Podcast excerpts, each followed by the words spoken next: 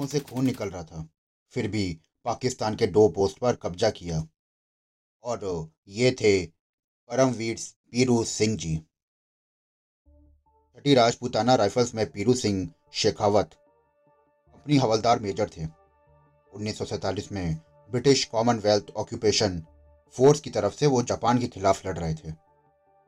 1948 में पाकिस्तान ने जम्मू और कश्मीर के तिथावल सेक्टर में हमला किया। और 8 जुलाई को रिंग काउंटर पर पाकिस्तानियों ने कब्जा कर लिया। जिसकी वजह से किशन गंगा नदी के पास मौजूद भारतीय फौजों को पीछे हटना पड़ा। अपने देश पर कब्जा हो जाने दें यह भारतीय फौजों को बर्दाश्त कहा? तभी पीरू सिंह जी छठी बटालियन के साथ उरी से तिथावल रवाना हुए और उनके साथियों ने तिथावल ब्रिज पर अपनी पोजीशन संभाली। ग्यारह जुलाई को भारतीय सैनिकों ने ऊंचाई पर बैठे पाकिस्तानी फौजों पर हमला शुरू किया। चार दिन तक दोनों तरफ़ से ताबड़तोड़ फायरिंग चलती रही। लेकिन पाकिस्तानी ऐसी जगह बैठे थे कि उनका कुछ नहीं बिगड़ रहा था। ये पोस्ट बहुत ज़्यादा महत्वपूर्ण थी। इसे कब्जा किए बिना भारतीय सैनिक आगे नहीं बढ़ सकते थे। राजपुताना राइफल्स की दो कंपनियाँ सी और डी को तो दोनों पोजीशन पर कब्जा करने का आदेश दिया गया। डी कंपनी जो पीरू सिंह जी की थी, उन्होंने 18 जुलाई को देर रात डेढ़ बजे पाकिस्तानी पोस्ट पर हमला कर दिया। पोस्ट पर जाने का रास्ता एक ही था और दूसरी तरफ़ खाई थी। उधर पाकिस्तानी पोस्ट से लगातार फायरिंग और ग्रेनेड से हमला कर रहे थे, जिसके कारण भारतीय फौजी ऊपर नहीं जा पाते और आधे घंटे में ही इक्यावन भारतीय फौजी घायल और शहीद हो गए। सबसे ज़बरदस्त हमला पाकिस्तान उस पोस्ट से कर रहा था, जहाँ पर मीडियम मशीन गन लगी हुई थी।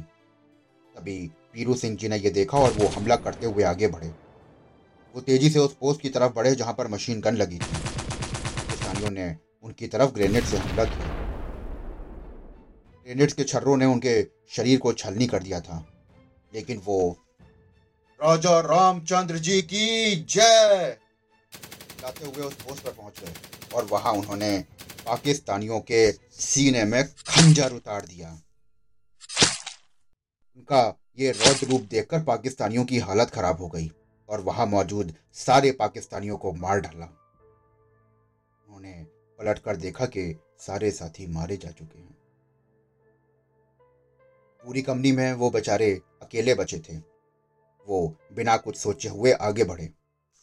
उन्होंने मीडियम गन, मशीन गन वाली पाकिस्तानी पोस्ट की ओर बढ़ चले। अभी उनके पास एक ग्रेनेड था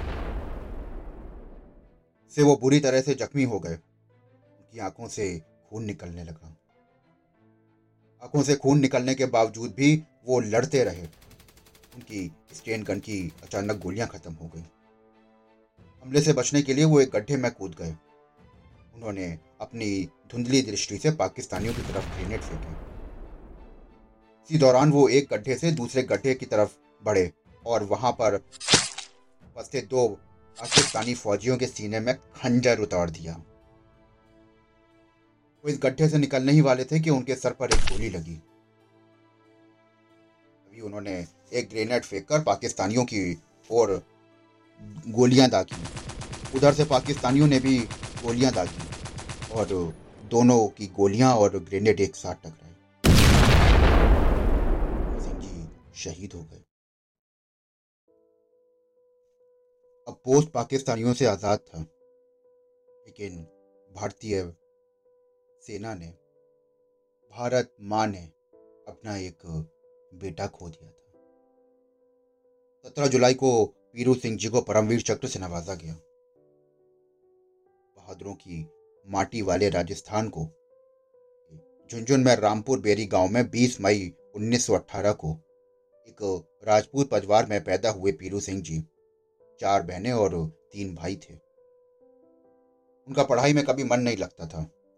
वो अपने पिता के साथ खेतों में मदद करते। जी हमेशा सेना में भर्ती होना चाहते थे और 18 साल के होते ही उन्हें सेना में शामिल कर लिया गया। के बारे में एक बड़ी दिलचस्प बात है। वो सेना में भर्ती होने के लिए इस कदर जुनूनी थे कि वो अपनी उम्र से पहले ही वहाँ पर अप्लाई करना शुरू कर चुके थे, जिसकी वजह से उन्हें दो बार रिजेक्ट भी किया गया। उन्होंने सेना में अपनी पढ़ाई भी शुरू करी और army class certificate of education pass किया।